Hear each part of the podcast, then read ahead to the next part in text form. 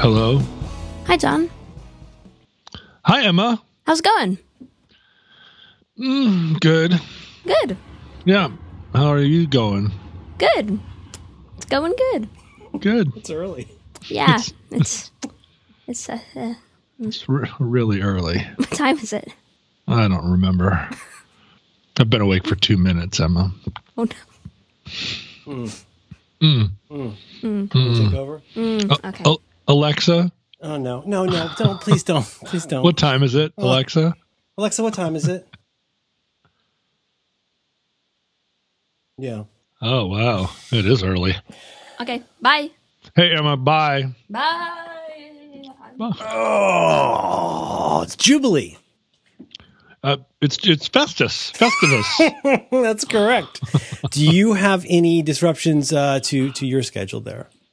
Me? Well, sorry, let me rephrase.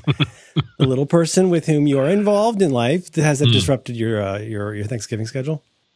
Oh, no, not quite. Not quite. Nope. Just the huge. For whatever reason, the school that we're currently at in is like, oh, Thanksgiving's a holiday? You know, like we'll give you a half day or something. It's not what? It's not. Oh, no. But yeah. But you know, school this week until Thursday. Huh. That's unconventional. Yeah, well, you know, it's modern education. They just, you know, John, they just decide things. Like I say, I'm at a point in my life where things mostly just happen to me. I don't have a lot of agency in things. I find out about things sometimes. I was talking to some people last night about how a lot of us lived our 20s that way. Mm-hmm. Where I was like, I don't know, I guess. Oh, are we dating now? Okay, sure. You know, like, is this where I work? Like not a ton of planning or feeling of agency. And now maybe it's coming back again. Maybe in your 50s, you're similarly like, well, I guess this is, I guess I'm going to the doctor. I am, am I envious? I'm kind of envious of people who had a plan and any of it worked. I find it difficult to believe. But there are people who say, oh, look at me, you know, I'm 13 and I'm good at biology, so I'm going to become a doctor. And I'm like, wow. Like, none of that. A lot of them are doctors now. I know. Well, that's, you got to do that. You got to do that. You can't just show up at the last minute and say, I'm a neurosurgeon, you know? No, that's exactly right. Oh, it's very troubling to me.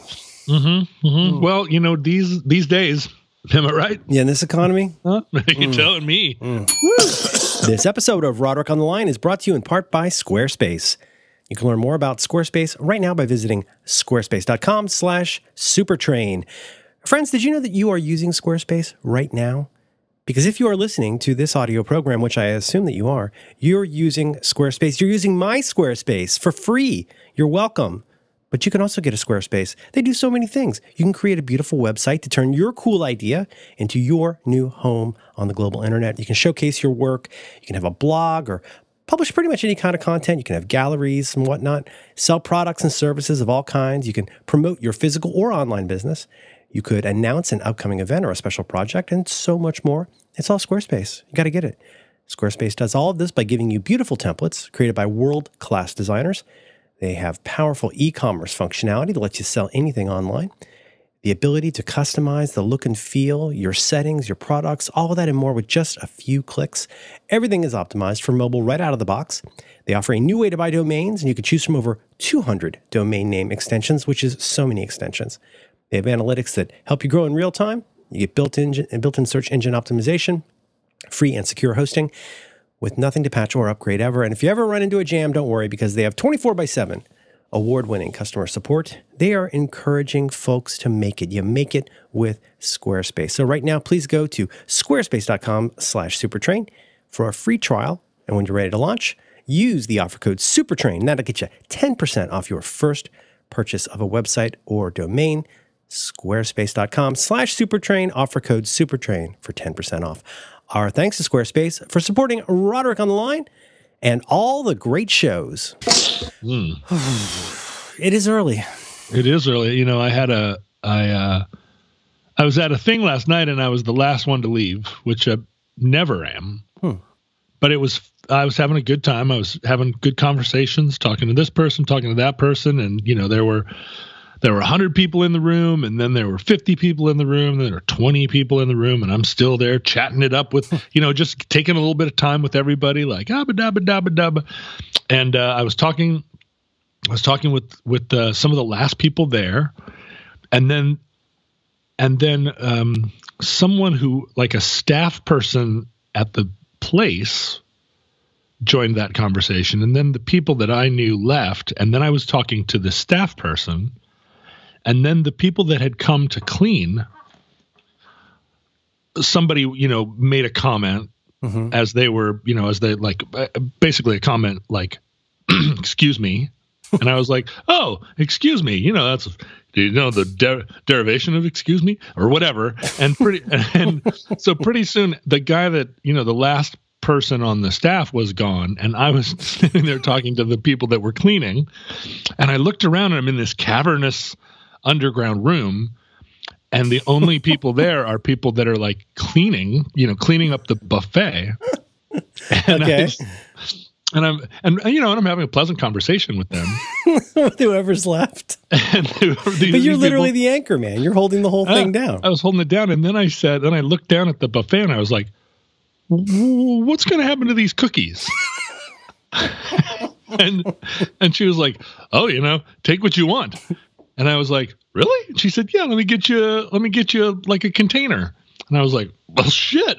So I started filling this thing with cookies. And she was like, she reached under a table and she was like, you want these cookies? And I had sausage and cheese. And I was like, wow, stay until the end. Wow. She was like, yeah, get all this out of here. I didn't know that was an option. Yeah. She was like, well, just throw it away. So I walked out of there, like out of this party. So anyway, I'm sitting here right now with one of these chocolate chunk macadamia nut cookies. Oh, that's a good cookie. Yeah, and I would never have this cookie for breakfast under normal circumstances. Mm-mm. But you know, I got to get through all these cookies.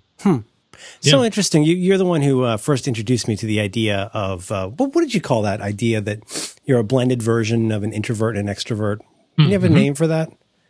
Oh, I don't know if I ever came like up. Sorry, an introvert or an introvert or something. But that idea that like introvert. That's a wonderful one. But the idea that it's at a certain point you are. Spending more energy than you're getting from being around people, mm-hmm. which I think I definitely have. Yeah. So sometimes you just have a good night. Sometimes you just feel like you are the anchor man and you are there for the duration. Do you know going into it that you will be the one who leaves with the cookies? No, because last night, the event last night was the one with the harmonica, the Neil Young night. Okay. I need to hear about this. Well, and so it's a big theater, and there's 50 people in the show probably, or, you know, close to it. And all the musicians and the band and the staff, and they're all people that I know. You know, it's an event that's put on by people I know. The people that run the theater are people I know. The people that run the nonprofit mm-hmm. that the show is a benefit for are people I know. And then all the musicians I know. And so even though this is an event, and so by definition I dreaded it. And for weeks I've been like, oh, I gotta go do that thing. Why did I say yes? You know, all that stuff. Oh yeah. As soon as I got there, it's like, oh, there's, you know, so and so, and there's so and so, and they're all wonderful. You know, they're all lovely people, and they're all people I've worked with in every different way. They're people that knew me before I had anything. They're people that saw me every step of the way, you know, and here we all are, right? And it's a thing that we're good at. Mm-hmm. It reminds me a little bit of, like, I've always avoided high school reunions. I never go back to any of those, but I kind of regret not going, because people always say it's so much better than you expect. And it's very low key, you know, and that you were expecting these old beefs, these 30-year-old beefs to still be around, and nobody cares. Like, what I'm saying is, once you're there, you're glad you went, and it feels like a different thing than what you dreaded. It's so different. And I actually, I went to my high school reunion, and it was exactly what you're saying. You know, you get there and you're like, oh, it's you. And they're like, it's you. And You broke Frank Kufel's heart. And yet you've known him for 30 years. Like, there was a girl at the show last night.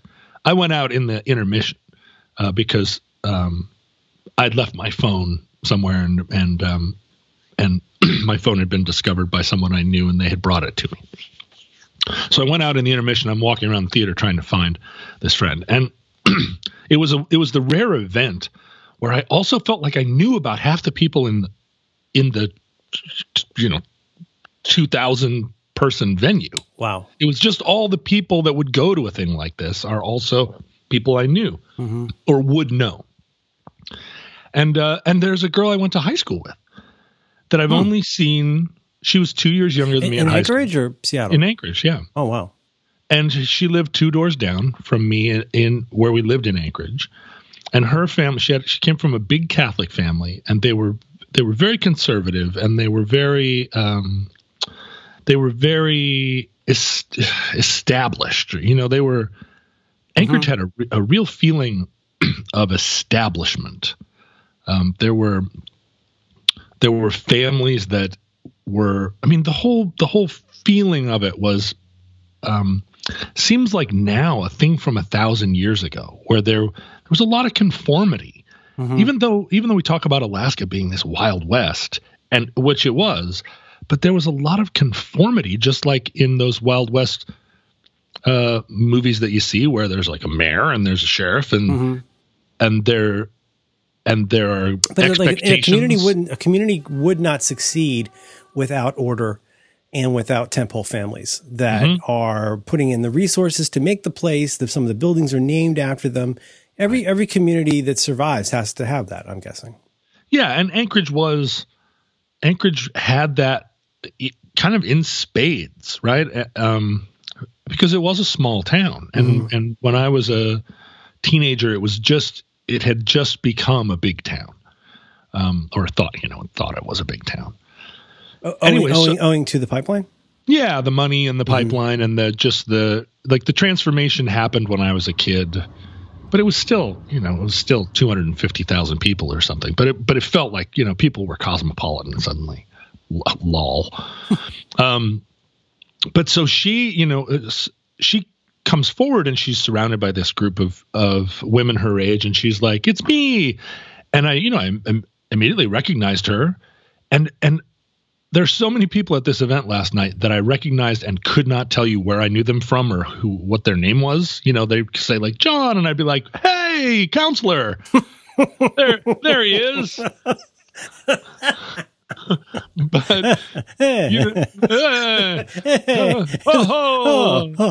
Your Honor. But this girl, she steps forward, and I haven't seen her in 20 years. And maybe 30, and she steps forward, and I was like, "Oh, Mary Dietrich," it's immediately there, right there. And Mary, although a couple of years younger than me, was, really kind of prominent in her class. I don't know if she was class president or something, but she had that. She was very sort of central to the good girls, and and she was kind of a law establisher within her, within her gang, and her gang was the gang that was. I just don't understand. Like, if it were Planet of the Apes, like, she would be a Dr. Zeus. Mm. She's out there establishing ape law. But I mean, she was enforcing ape law. Oh, okay. So right? she might be a gorilla. She was monitoring ape law, and she's extremely smart, but like, she was very contemptuous of me in high school, not contemptuous, suspicious, like, "What are you up to, John Roderick? Weren't you a bit of a well-known rascal?" Well, so she's got this group of women around her, and there's some amount of surprise from them, like, "Wait, you know him?" type of thing. And there were a couple of her friends that did know that we had gone to high school together, and they all start to talk about Mary, like, "Oh, she's the craziest one. Like, she's so crazy. She's really nutty." And I was like, "Mary Dietrich is like, I did not expect her to be the crazy one." And she starts to say, "Well, like, we didn't, nobody knew what to do with John Roderick because he was like such a nut and, you know, really a nonconformist. And that wasn't acceptable in Anchorage at the time to be a nonconformist, but she was saying it in a, you know, appreciative way. And it was like a little high school reunion. Because it's like all those old, like it ended up that Mary Dietrich became an iconoclast in her life, in her world. All of her friends think she's like just the nut of the group. Huh. And she, you know, she and I, we only had 5 or 10 minutes standing there talking, but it was just delightful. And it was like that throughout the night. And but the problem with an event like that is I played one song, mm-hmm. and then was in the finale, and everybody on the show played one song.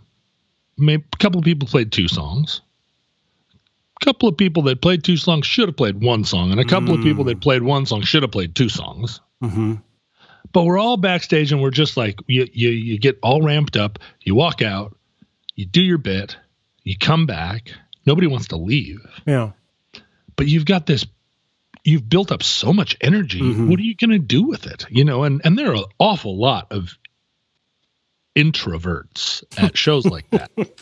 Introversion. Yeah. People in the, you know, people who are like, yeah, well, I made it. And, you know, of course people know me because of my music and I'd rather be home, but here I am. And, you know, and then they get there and they get that energy of performance comes into them. And then mm-hmm. they realize they know everybody too. So then afterwards, you have to do something with that energy. Absolutely. I mean, just my little rinky-dink band, I mean, it would be so hard to get to sleep. You'd be so amped up from all of that. I don't know. It's a lot of very kinetic personal energy going on. It's hard to burn off. And to have that extra thing, well, you know, we should tell our listeners, remind them. So this is a Neil Young cover event. And you had given yourself, you had gotten Heart of Gold, correct? I got Heart of Gold. Which is a pretty dang good song. It's a great song. And you had added to, you had chosen to add to the challenge of putting on the Anakin Skywalker harmonica thing and doing the, so you were going right. to learn harmonica as well as singing and playing guitar. That's right. And so for the last, however long it's been, has it been 1 week, 2 weeks since we talked about it? At least 2 weeks, yeah. I've been walking around the neighborhood here in the middle of the night playing the harmonica. To dogs and man alike. Yeah, and I'm sure dogs hate harmonicas. All the neighbors here are like, "Why is there a hobo in our neighborhood all of a sudden?" He seems to only know the one song, and it's like the ghost of a hobo. He, like in the middle of the night, all of a sudden we hear this. And he walks past, and it's like, what? It's not a normal sound for here. No, the way this neighborhood is, there's a kind of it's not a neighborhood, it's a town that I'm living in, and this town, which has its own police department, its own mayor, it doesn't have a town. Like there's a supermarket, but there's no center of town. There's no town square. There's no there's not even really. It's not a suburb. It is a suburb. Mm-hmm. But it incorporated itself back in the 50s in order to protect. There was a the county was going to take. Well, so when the neighborhood first was platted, it was platted right before the Great Depression. They came out and there was, you know, whatever, 1,000 acres of forest, and they were like, we're going to make it a neighborhood. And so they drew up this big plan. It was going to be this suburban place in 1930. So, I mean, it's close enough in that they were looking at it in the 20s. And they platted it, and they started selling lots, and then the market crashed. Oh, God. And so this 1,000 acres of platted neighborhood just went nowhere. Just nobody bought any property. Nobody was building houses then. And it bumbled along through the 30s, and then World War II came, and there was just nothing here. It was just empty. But it had a map. You know, there was a fantasy map of what it was. And then right after the war, at the beginning of the sort of, you know, 50s migration to the suburbs, people realized, oh, this is it's already mapped out. And they started to buy these pieces of property and build their little mid-century architect dreams. Mm-hmm. And so it went through a period in the 50s and 60s where if you were an architect in downtown Seattle and you were a young architect and you came up with a radical little house and you wanted a place to put it, you'd come out here and put it down and you'd sell it to a Boeing engineer because it was right by the airport. Mm-hmm. Is this out near that diner with all the airport stuff? That's further stuff. Okay. Further down. Mm-hmm. But the way that the neighborhood had originally been platted, it had its own beach because it's on Puget Sound. Like the whole front of the neighborhood is this cliff that drops down to the ocean. So a lot of the property was oceanfront. Various, some of them are 300 feet high with a big cliff, and some of them are down low. And there's a couple of rivers that run through it, and there are beaches that were collectively owned by everyone in the neighborhood. And if you had it's weird to me that this place was Brigadoon for a while. Yeah, I mean, It sounds amazing, and so the Depression came along. It had a lot of structure in place already that would enable it to have houses. And then there was even stuff when did stuff like the shared beach come along? That was from the get-go. It was always, it was just Isn't that unusual? Super, super unusual. Mm-hmm. And it's baked in. So if you buy a piece of property in this area, it comes with ownership of the beach. Wow. And also, there's these associations or whatever that you're automatically a member of. And so in the 50s, they built a couple of swimming pools, public pools, clubs, tennis court type of swimming pools. Mm-hmm. And you had to join, but it's nominal fee. Mm-hmm. Hmm. Anyway, sometime in the early 50s, the county said, hey, wait a minute. A neighborhood can't just say that this beach belongs to them. Oh, let's see. Because even though when you made this neighborhood, that was the deal. We're the county and we're going to take that back. Oh, gross.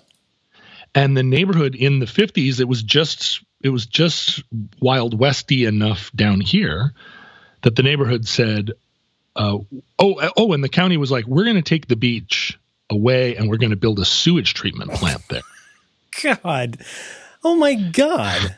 And so the neighbors all got together and they were like, we got to be a town. If we, rather than fight the county, they were like, if we incorporate as a town, mm-hmm.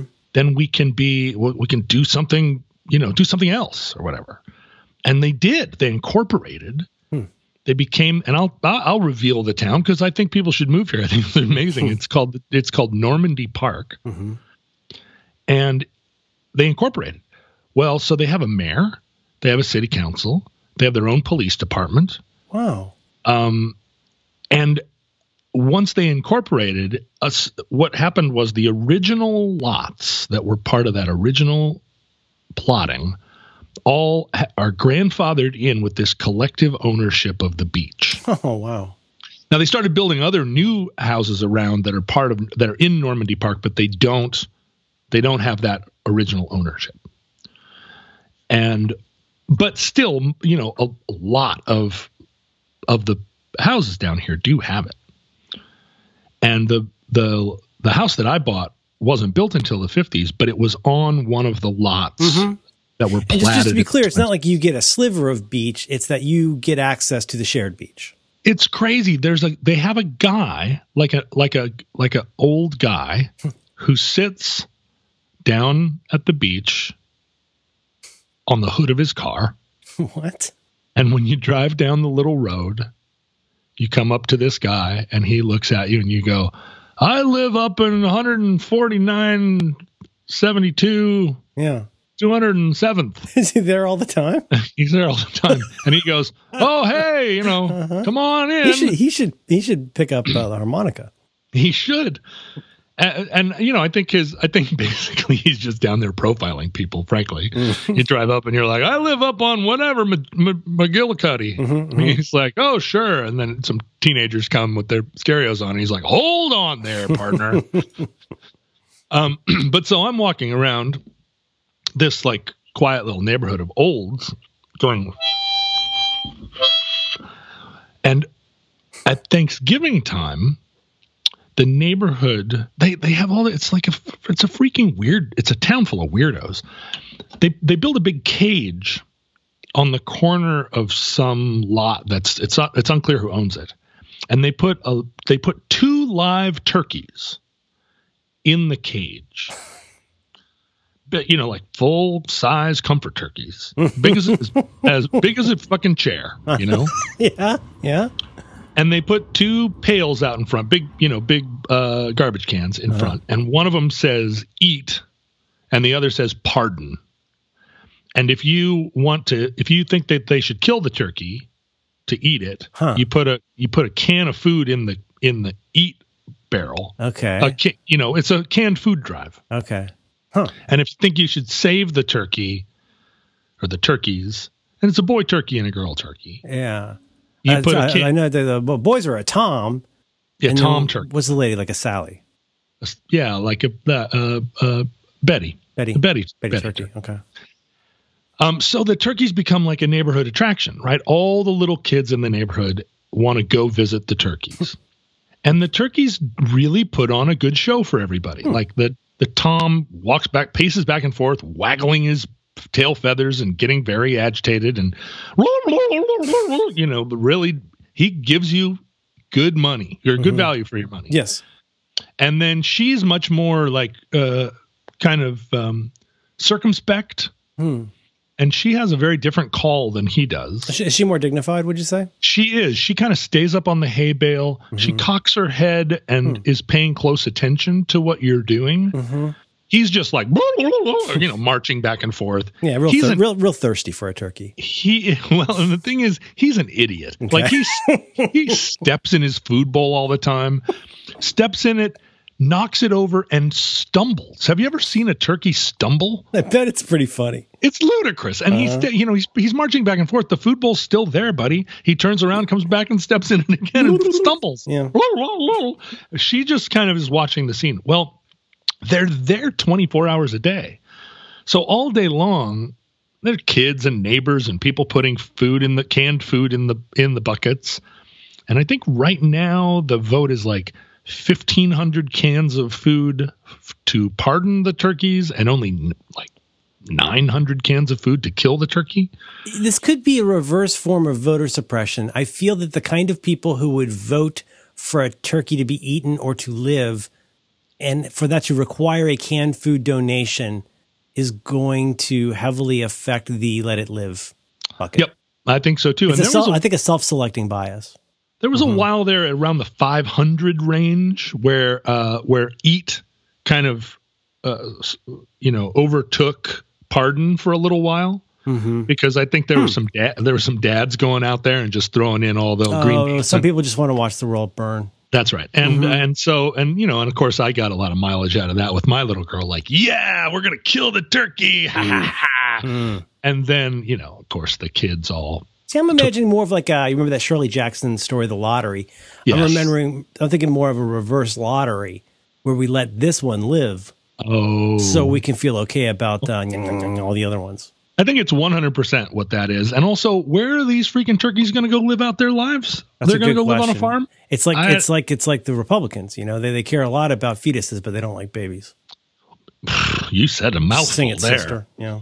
And the thing is, they're going to go live on a farm for another year, and then next year they're going to have to go through this again? I think that under international law, that's considered torture. Right. Because you're basically doing multiple. I think you're allowed one mock execution. It's double jeopardy. Because it's fun. It's fun and funny to do a mock execution. I think if you do too many, that's a human rights violation.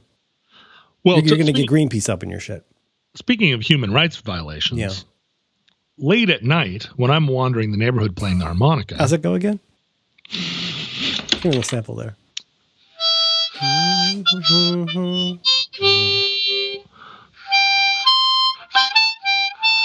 John Roderick, however long it's been, you've gotten way. Oh, it's still going. Okay. Mm-hmm. Okay. You've gotten way better. I mean, you were not good before, but you, no, I wasn't. You know what you've, I don't know how you would put it in mouth words. You've gotten better at identifying the hole you want. Yes, that's right. Do you know what I'm talking about? Yes. And you're bending very well. Good bending. Whoa, boy. Okay. Yeah. No, that sounds good. You nailed it, huh? Well, so wait, where were we? No, we were on turkeys. I owe some of this to the turkeys, because they were a captive audience, and I see. I had a pretty strong feeling. Is the old man with the car hood there? Is he seeing this? No. This is miles away. Miles away. Not, okay. Not miles. The neighborhood. He's at the beach. The turkeys are not at the beach. They got bastics and cages somewhere not at the beach. At this hour, the beach is closed. Oh, okay. But the turkeys are never closed. And all day long, they're dealing with, I would describe it not as an antagonistic crowd, but certainly the crowd of kids that go by want to interact with the turkeys so that they're pressing their noses to the chicken wire and going gobble, gobble, gobble, gobble. Yeah. You know, really giving that tom turkey something across the ages. That's what children do with animals, I think. Yeah, that's right. Mm-hmm. They're just rattling the, literally rattling the cage. But in the middle of the night, these turkeys are just, they don't have very much stimulus. I'm sure they're sleeping part of the time. Yeah. But I would go play the harmonica for them. Mm-hmm. And, my experience of playing music for birds is that birds are very curious about music. In fact, all animals are interested if you're making sounds that are kind of in the range of sounds that are interesting to them. Yeah. And so I would sit and, just practice all my little. And the turkeys would. So he would stop gobbling, but he would keep strutting. And she really gave me like the head tilt and the very attentive eye. Now turkeys are, in my limited experience, extremely dumb. I think they're famously super stupid. They're really dumb. And over the course of the last couple of weeks, where I really, really wanted, kind of like on my walk across Europe, I really wanted to communicate with God and was talking to God all the time. Yeah. And God just never, ever said a word back. Not even a peep, not even like there wasn't even a smoldering bush. These turkeys, I really, really wanted my harmonica playing to change their lives a little bit. Yes. To animate them, perhaps some kind of a nascent intelligence or self-consciousness that is not native to the turkey, that would require teasing out with a mouth reed instrument. Right, like they have to be thinking, okay, we get it, we're in a cage, right? Yeah. We get it. Cars are going by all day. The children are taunting. The children come, there are people up against the fence, there are these inexplicable kind of cans going into garbage pails, and then there's quiet. Mm-hmm. And the dark comes. Here comes the ghost of a hobo. And the ghost of a hobo shows up and stands there and plays. What's that sound like when you do that? You're talking about the sound of a ghost? I'll do the ghost. You do the harmonica. Okay.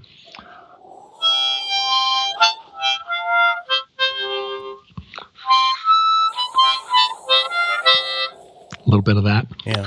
And then how does that, John Roderick, how does that not animate a turkey? You hear something like that, you're gonna get an erection in your comb. You're gonna stand up. You're gonna hold yourself erect, and both of you have some dignity and just be curious about the hobo man. This is sincerely what I was hoping, that there was going to be, that I was introducing mystery into their lives, right? And they could hear me coming, and they could hear me going. Mm. They knew that I would herald my arrival with the sound, because you can hear a harmonica from a little ways. Really cuts through. Sometimes the nights would be foggy. It's the Pacific Northwest, so there'd be fog. And like the scene was really established. And now I feel like, well, toward the end, as I got nearer and nearer to the show, and I knew my song better and better, and now I had a relationship with these turkeys, I really was searching their little faces for some feeling that we knew one another. I have so much aloha for this idea, and I'm not even kidding. First of all, let's just point out it's a little not the same. It's a little bit like wanting to animate an orb or to introduce magic to a cube in some way, move things with your head. But I think we all have these things. There, I mean, there's a famous one in our household that involves my wife and the cat, and it's the word that she just keeps waiting for the cat to say, for the cat to show some appreciation for the water, for the food, for the groom. Just once, she would like the cat to, what does it say? Wait, here we go. So, wow. Yeah.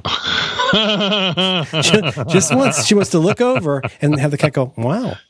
It's so close to what the cat already says all the time. You hold out hope. All you're really asking for is a little bit of change in stress and a meaningful glance. I would have thought that the cat, if the cat could speak one sentence, that the cat would die. The cat would say, "Please kill me. Let me die. Please kill me." Okay, so Turkey.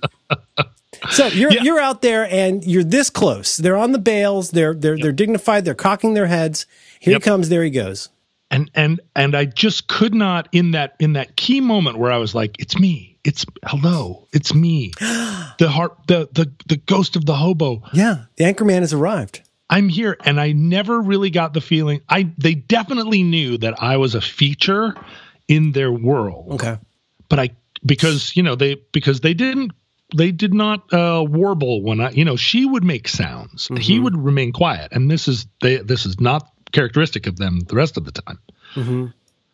So they knew it was. They're usually pretty agitated, right? Yeah, I mean, he's just like, he in particular, yeah. He's protecting his little cage. Oh, very curiously, one night. Now talk about the ghost of a hobo. Mm. One night, I am coming along, and there's a woman. This is in the night. There's a woman standing there, and I look, and the two turkeys are in the cage, and there's a third turkey. What? A third turkey outside of the cage, a white turkey. What? A white spotted turkey standing outside of the fence. And here's the crazy part. The white turkey had a display of plumage. The turkey was sized exactly between a boy turkey and a girl turkey, so that it had the tail feathers of a tom, but smaller and less pronounced, and the turkey's body shape was closer to the girl turkey, like leaner, sleeker. Did you ask its pronouns? I didn't. Okay. I wouldn't have. I wouldn't have dared. Right. And I said to the woman who was standing there, because at this point, like I kind of slipped my harmonica into my pocket because I didn't want to, because there was a human there. Mm-hmm. And I was like, what's the deal with the other turkey? Because everybody in the neighborhood's, we talk about the turkey to one another. When you meet somebody coming down the sidewalk, you're like, been to see the turkey? Or the turkeys? Do they have a shelter? Yeah. Is there something that keeps the elements out? Yeah, there's several hay bales in there. It's a fairly large enclosure. Okay. For a turkey, right? It's bigger than an airplane seat. Let's call it that. Okay. So I say to the woman, "Hello, stranger. What's the story with the third turkey?" And the third turkey is just standing there looking in the fence from outside. Wow. And the woman says, "I don't know. I wondered that too. That's why I called the cops." And I said, "You called the cops?" And she said, "Yeah, they're on their way." And so we stood and looked at the third turkey together. The turkey was not going anywhere. The turkey was curious about us too, and all three of them seemed to be getting along. I looked long and hard at the white turkey, trying to figure out. At first, I was like, "Is it even a turkey? Is it a flamingo? I'm a little adrift here. What? In your mind, I don't know if you ask her this, if you ask Karen, did Karen have a reason? Did she have an idea in mind about why a police officer was needed and what they should do? I feel like did she want to arrest the turkey? No, I feel like what just Karen, to see if it has any bench warrants or anything. What Karen wanted, I think, is none of us in the neighborhood are completely clear on who is doing this turkey thing. Where did the turkeys come from? Really? It's not a homeowners association or the man with the hood on his car. Nobody knows. Oh my goodness. Okay. It's a freelance turkey project. Yes. The turkeys are not located by the city hall, by any. There's not a placard that says these canned foods go to these people through this agency. No. Okay. It's a canned food drive. Okay. But there's no, as far as I can tell, I mean, I haven't read into the third paragraph of whatever. I don't think you need a license for that. No, I mean, that's the thing about this. It's its own town. What is the county going to do? Oh. They have to stop at the border. Government. So I think what she was doing was she was saying, I don't want to just start ringing doorbells because it's the middle of the night. What is there to be done, though? It's just a turkey hanging out with his pals. The thing is, where does a turkey come from? There's no turkeys around. Yeah. So I think she was thinking that the Normandy Park police would come. And then she could hand it off to them. She didn't want to have to deal. She didn't want this on her. Now, if I had come along and the turkey had been there and it was just us three. Yeah. I also would have gotten involved. Now, I'm not sure whether I would have taken the turkey. I don't think so. I think my turkey nabbing days are over, and I wouldn't have nabbed it. It's not like I wanted it, but I think. There was a time in my life when I would have taken the turkey, and then in the morning, you've stolen birds. I've stolen big birds. You've stolen big birds. You've seen a man kiss a parrot. You've had a lot of exposure to winged wildlife. I feel like I feel like I could have gotten my hands around this turkey. I could have cradled the turkey, made it feel secure, and then walked to the nearest.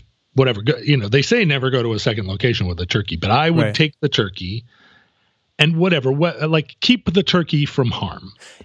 Yeah. But I could see it. To me, it makes more sense to go to a Denny's and buy the turkey some coffee. I'm just not understanding. Like one time we called county extension because I had a corn snake in my room. Because we didn't know what to do to get a corn snake out of my room. At the time, I didn't know it was a corn snake. I just knew it was a snake and I was scared. It's a big snake. Well, it's big enough. It's just any kind of snake in the room.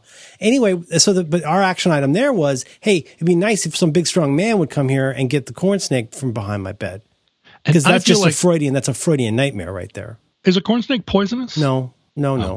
I've been mowing the lawn and I left the door open and it came in. I was 15 at the time. But in this case, with Karen, I'm just trying to understand. Did you guys feel that the turkey posed a danger to itself or others? Did you want to do a Baker Act, a 5150? I think it is a suburban thing where people really in the suburbs want to have as little responsibility for things as they can get away with. And what she wanted was... And yet to have it taken care of. That's right. For shizzle. Yeah. Let me hand this problem over to the Normandy Park police. And I bet if you'd asked her a couple of questions, she would have said, that's what my tax dollars... Oh, sure. Okay. Now, if it had been me, I don't think I would have called the Normandy Park police. I was surprised to hear. But I did not want to intrude in her narrative arc. She was there. The cops were on their way. And although I think a lot of the time in life, I would have stayed just because I would have wanted to see what the cops I really wanted to see a cop try and put a turkey in his car. You buy a ticket for that play. You don't leave at the end of Act One. But I had somewhere to be. I had something going on, and I was like, "Well, it seems like everything's under control here." And I kind of the white turkey and I kind of eyeballed each other for a minute. And now I regret not staying to see the end of that vignette. But the white turkey never reappeared. I thought the next day, the white turkey had gotten out or something. Maybe the white turkey's a brigadoon too. Well. Sure, maybe it's a shibboleth. Who knows? It could be a golem or a ghoulam. I thought day following there was that we were going to have three turkeys and that the white turkey would be explained. White turkey never reappeared. I have no idea. White turkey never reappeared. I have no idea where white turkey. I hope Karen. I mean, I don't want to be down on Karen, but no. I hope speaking to the manager did not lead to a problem for this gender fluid turkey. I don't think so. Right? Mm-hmm. I mean, because the Normandy Park police, I think it just slipped back into the night, huh? I found a wallet on the street one time here. Yeah. And it was just lying in the middle of the road. Mm-hmm. And I opened the wallet and it was full of money, and it had this guy's ID and everything. And it was clear from the business cards and the stuff, the receipts and stuff in the wallet, that the owner of this wallet was like an owner of a landscaping company that was in this neighborhood to care for the yards, because there's a lot of that. Again, so you get somebody to take care of it. That's right. There are a lot of hedges that are very carefully trimmed. There are always trucks full of people with hedge trimming stuff driving around, taking care of stuff. So here's this wallet. It belongs to this man. But I go online. I try and find the phone number of the company. Turns out the company is an LLC that's under an umbrella company that's maybe owned by his sister. Mm. It gets more and more complicated. They live in Tacoma, and I just couldn't ever find. I found a phone number. I called it. It was out of service. I found another phone number. I called it. Oh my gosh, you're really working the shoe leather journalism here to really try and bring this wallet home. Well, that's the thing, and right? You know that feeling, because you've had things in your life that went away, and then they spoke to you from a distance, from a trunk. You eventually learned. They did, and also I've had people find a thing and get it back to me. Like last night, so one of the best. Isn't that the beautiful? Isn't that beautiful? It's so great. Yes.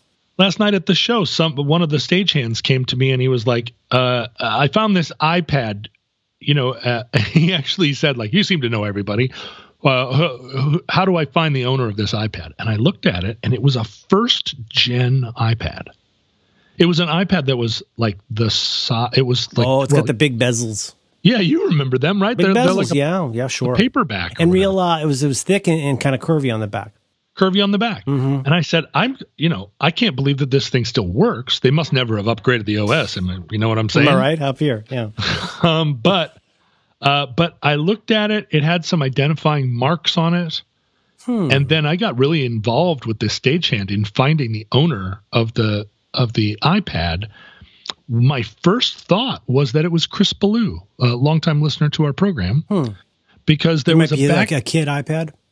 Well, there was a backstage pass on it from a long ago show that said Prez, and so it was for Presidents of the USA. That's right. It was from a president's show. Well, we went to Chris and his wife Katie. Well, it wasn't theirs. They thought it might be Craig Montgomery, who was the longtime sound man for Nirvana, who then became the house sound man at the Triple Door, because Craig would be somebody that would have an iPad like that was set up as part of his system, because he was running sound. We went to Craig, but it wasn't Craig's. Ooh. Anyway, you'll want to solve a mystery. Like that. Yeah, we found the owner. It was nobody that we would have expected. But I found this wallet in the street, and so this is one of those like you live in the suburbs now thing. I put the wallet in my car, and I said, I'm going to drive around until I find a Normandy Park police person. Mm-hmm. I'm not going to call them. I'm going to see how long it takes. It's an experiment. I'm going to get in the car. I'm going to drive around. I get it. Just because you move somewhere doesn't mean that the explorations and the experiments continue. They must continue. As many experiments as you can get into one vial. Oh, I feel you. I totally agree. People scoff. I think it's so important to keep experimenting. I really do. Try a different route. You know what I'm saying? Every time, never take the same route for a variety of reasons. I totally agree with you. So the exercise is, so in this case, the goal, you're no Karen. The goal is we'd love to get this back to the fella that it belongs to, but along the way, we're going to learn a little bit about how things work around here. That's right. That's where right. Where are the police? With the popo? What I want to know is I want to see some police power in action. I cannot, using my limited skills, hack the encryption on phone calls. Yeah, we'll gotta run the plates. Yeah. But I want to see this cop. Yeah, right. Like get into his LexisNexis and put this wallet in the person's hands. So I start driving around aimlessly. Drive around. I'll take a right here. Put her up here. Go up. Oh, look, there's a Normandy Park policeman. Right there. Driving along in their car. I'm behind them. And he's not speeding and I'm not speeding. But I come up behind him and he's turning left. And so I get behind him and I'm now turning left. But I don't want to signal him because we're in the middle of a executing a maneuver. Mm-hmm. He's going to turn left. This is not the time to honk. Mm. So he turns left. I always worry about spooking the police. Police seem easily spooked. I worry about, causing an outsized reaction. They do, but on the other hand, part of my exercise of my privilege is to always assume that the police are happy to see me. And so there's Steam and John. Yeah. So he turns, I turn, and then I get up behind him and I'm like, beep, beep, beep, beep, beep. Well, he pulls over. I pull over. He gets out of the car. And this is, part of deal with police etiquette. I don't leap out of the car or whatever. He gets out. I let him kind of establish the ownership of the space, and then I get out of the car and he's got that cop thing like what, or, may I help you, citizen? And I say, I've got this wallet. I found this wallet and, I've tried to find the guy and I don't, and I'm unsuccessful. And he's a younger cop. And he stands there and actually scratches his head. And then he says, well, one thing you could try. And I said, he could see me go, huh? And I did, it's not like I said, I'm gonna let you finish. But, I said, well, I was thinking that you would find the owner. Not that you would give me a suggestion. Everybody's got a lot of ideas for what everybody else should be doing. Right? Isn't that becoming a theme here? Well, I mean, I had no idea. He doesn't want to have to fill out a bunch of paperwork, probably. Yeah, I was like, what? You're going to tell... I've got a wallet with $500 in it. You're going to tell me that I need to go find the guy? I've been working on this project already. You've got a computer in your truck. Mm-hmm. So he goes... His shoulders slump a little bit and he goes, okay. I'll take the wallet. And he opens up the trunk of his truck and he puts it in some evidence bucket. I'll take it to City Hall, he says. Uh-huh. And I'm like, couldn't you just type in this person's, he's got a driver's license. Yeah.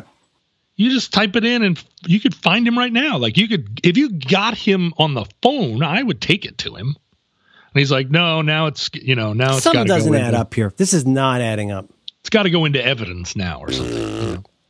And so, and he had sunglasses up on top of his head. Like there was a whole, they love their sunglasses, don't they? Yeah. He was strong, very strong. So that's the one Normandy Park policeman I know now by name. We've parted on friendly terms. Well, good.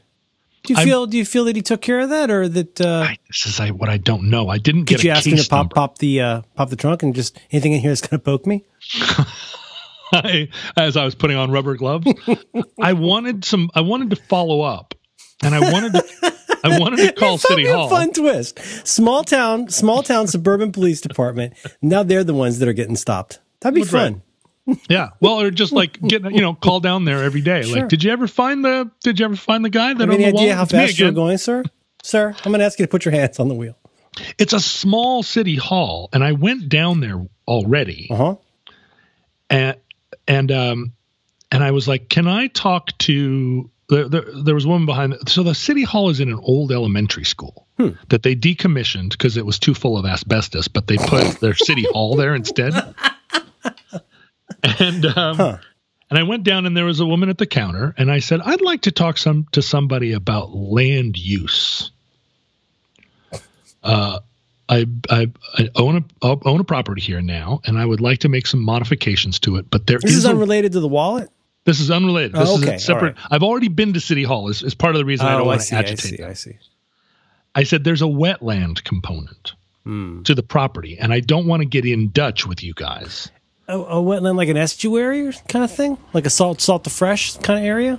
No, there's a stream. There's a stream that runs across my property, and it is a stream that plays a role in the hydrology of the region.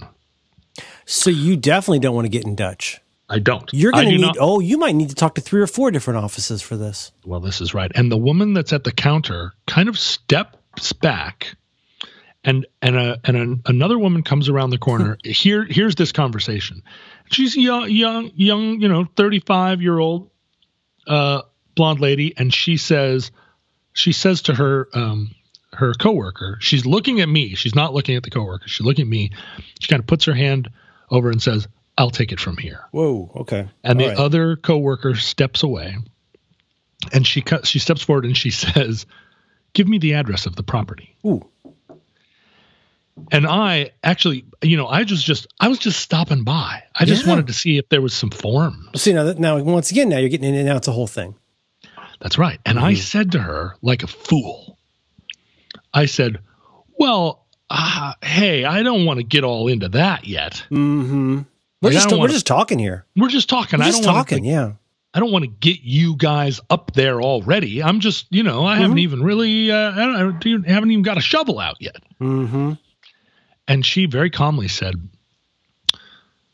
"Well, the first thing when someone asks a question like that we want to know is, what's the address?" Mm. And then we're in a situation, because I can't back out now. I can't tiptoe out. That's an odd thing to say, John.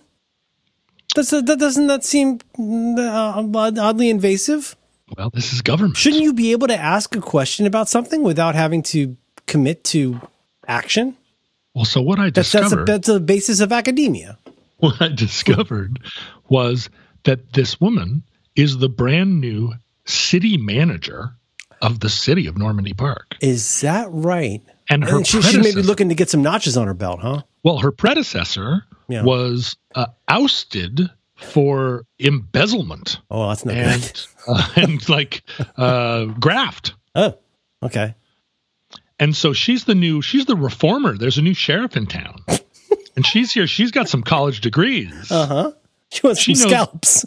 She knows a thing or two about the hydrology. She wants some addresses. Give me the address. She does. And so I'm standing there, and I'm just, and also I took my little girl with me. Mm-hmm. So she's standing there watching this interaction. Well, I don't want to be, now I'm caught between a rock and a hard place because, my daughter is very law-abiding. Yes.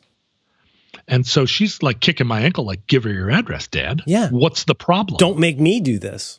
And I'm like, "What's the problem? I don't need the feds swarming my property looking for salamanders. They'll find your buried gold." I know. And so I and your decoy gold. I reluctantly, I'm like, but I can't. Can't you negotiate, John? Can't you say something like, "Well, I'll give you a plat area"? No, too late. Because now you're dealing with the sheriff. Yeah, she's like, "Oh, you've got some wetland questions? Well, let's find out about that, shall we?" Because there's a little bit of my property that seems kind of unmapped, or the city doesn't really have a grasp. There are some streams in the town, yes, that are very important streams, because they're streams that have salmons in them. Okay. Mm-hmm. And the salmons come back and they swim upstream and they make baby salmons. Mm-hmm. When you hurt a salmon, you're not just or their estuary. You're not hurting one salmon. You are probably, as with a butterfly's wings, unintentionally hurting all the salmons. Exactly. This drain drains to the sound. You know what I mean? Yeah, understood. Do you have those in San Francisco where they spray paint on the sewer drains like drains to the sound? Oh, well, yeah, similarly. Yeah, no, we papered over a lot of the streams and stuff here. Sure. But to make all the .coms. But no, for sure it says on there, "Hey, don't do that. You're going to hurt a salmon if you put something in here." Yeah, don't put any paint down this drain. My kid has to pee. I got to take her home. What's the resolution? What happened? Did you work things out with this sheriff, or are you still in Dutch? Well, so I was like, okay, here's my address. You know, I want to be friends. Uh-huh. And so then I have to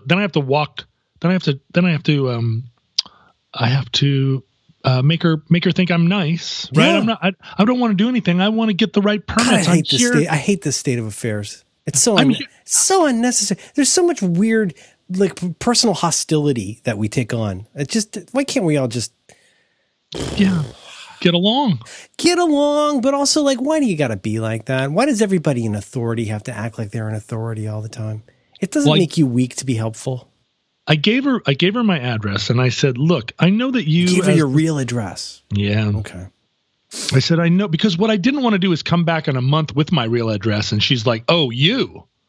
Mm. Because I really do feel like the permitting or the approval or whatever it is that I'm looking for, it is down to whether or not this individual person likes you. 100%. 100%. You know? You live or die by what this person thinks of you.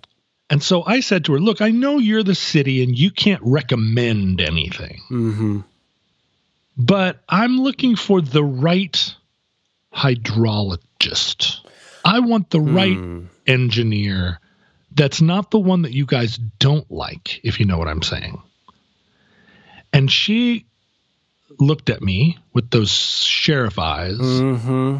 And then she said, I can't recommend anybody, but I could show you the public records to see which of this kind of project got approved the fastest. But this is not Watergate. Why does this have to be so cloak and dagger? Because it's wetlands in Washington. Nobody wants their fingerprints on anything having to do with it. No, because of the salmon. And the thing is this, because the state and the county and every jurisdiction, there are 40 different water jurisdictions, because what if a duck met a salmon coming through the rye? Yeah. That's right. It's got to be a pristine environment. They can't see any 50-gallon drums from where they're interacting. Do they know that you're the harmonica hobo ghost? I don't think they. The thing is, maybe they talk to the white turkey.